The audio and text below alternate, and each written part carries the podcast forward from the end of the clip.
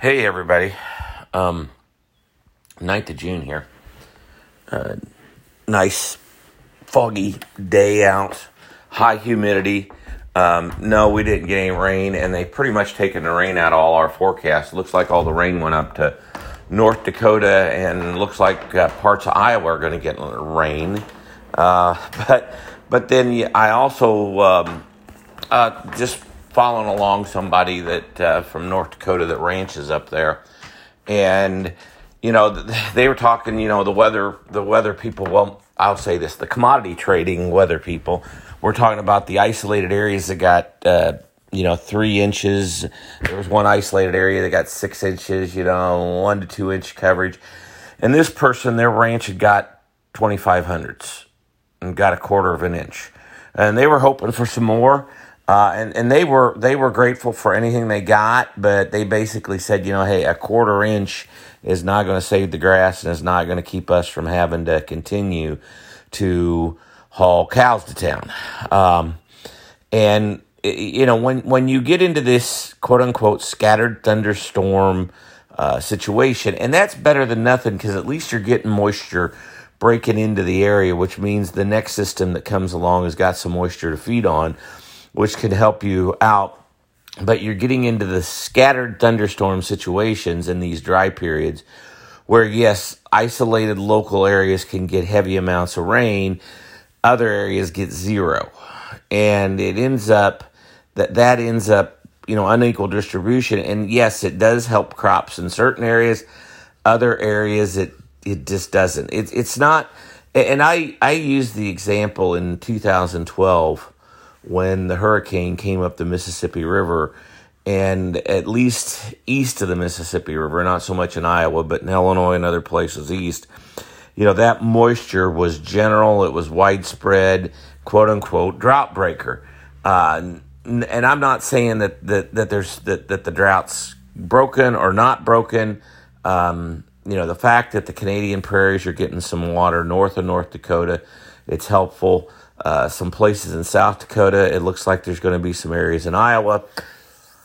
But I can also tell you, though, our weather forecast went from rain every day this week to now not much rain at all. And we're not really complaining about that because we're, we're still in okay shape. But um, we're, we're trading these weather forecasts, not the actual amounts of rain. We're trading these weather forecasts every you know, every 15 minutes it's going to change. And I'm sitting here looking at, you know, Friday and Saturday highs of 93, sunshine, uh, quote unquote, uh, from, you know, today all the way through f- next Friday, not this coming Friday, but next Friday, no rain. Uh, now, could that weather forecast change? Yes, it could change. But there's some areas that, that were in good shape that if it does dry up, it's not going to. You know, the overall trend, at least what I'm being still told by the weather people, is drier than normal. Probably not conductive for a record crop. And let's face it, if we go back and look at the numbers, um, you know, 179 and a half on the corn is a huge national average yield. That's pretty big.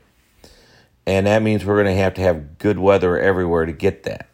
But there's a report out tomorrow, too. And the June report is generally such a non event. And let's face it, they're not changing acres, they're not changing yield.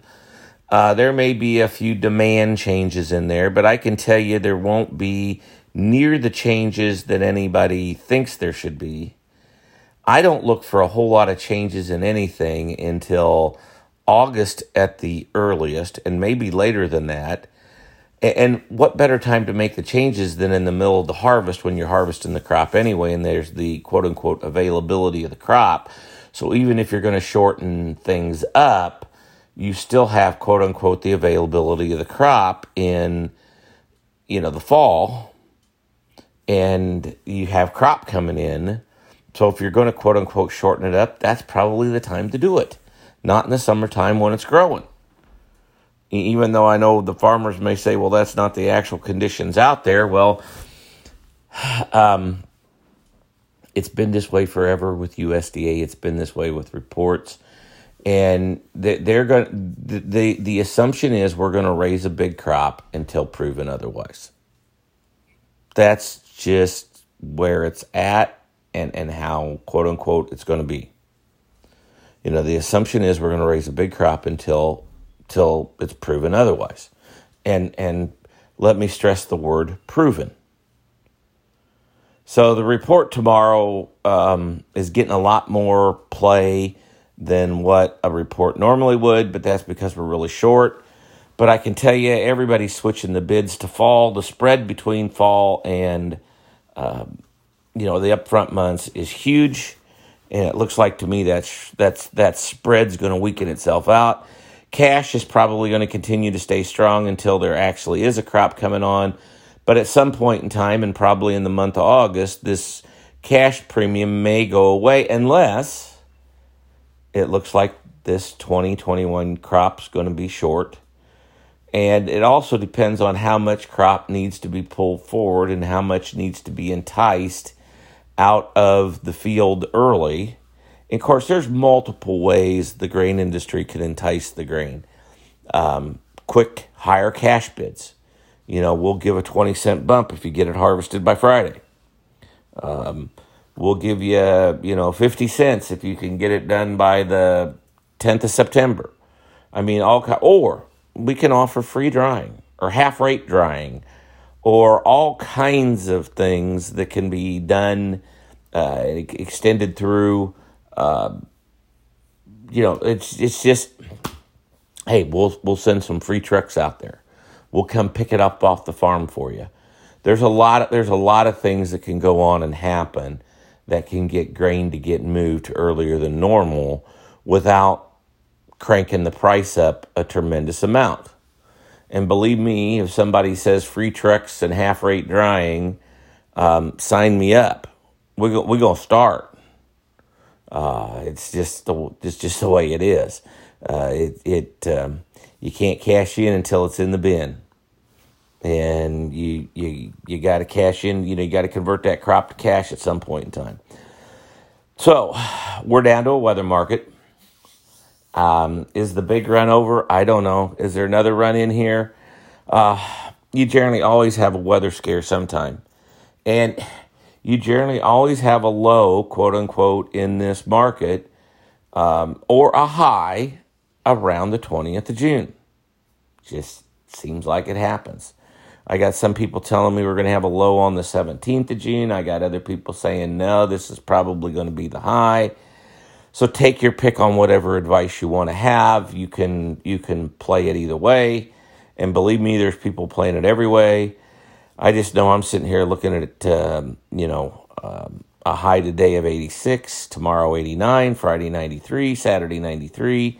Sunday 91, Monday 90, Tuesday 79, which is a cool off, uh, but still saying sunny, no no rain, which would not surprise me. That doesn't change going from 90 to 79 on the highs.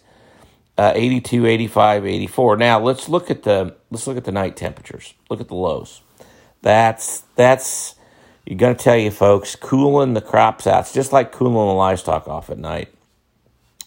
Um, 69 now we get to a 70, a 72, a 71. When it doesn't get under 70 at night, uh, that that quote unquote gets heat stress.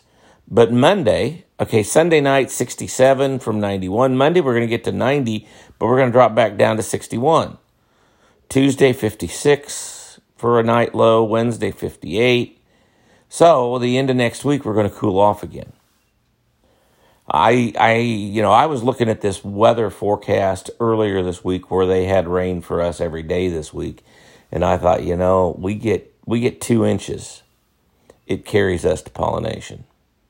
It looks like that rain's going to go Iowa north on us. Looks like we're probably going to get. It's either going to go south of St. Louis, uh, that that area south, or it's going to go what I call Iowa north. Going to be just kind of that that middling band through here that sometimes just we get in some of these patterns and that's the way it's going to be. But all we need is to have something south slip north or something north slip south and we'll be okay. Is it going to happen? Don't know. I, I, uh, uh, it may, it may not. Seen it happen both ways that way.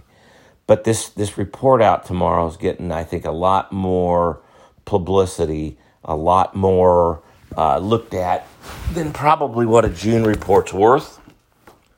Um, you know, and, and I think you people have heard my opinion on some of this stuff before.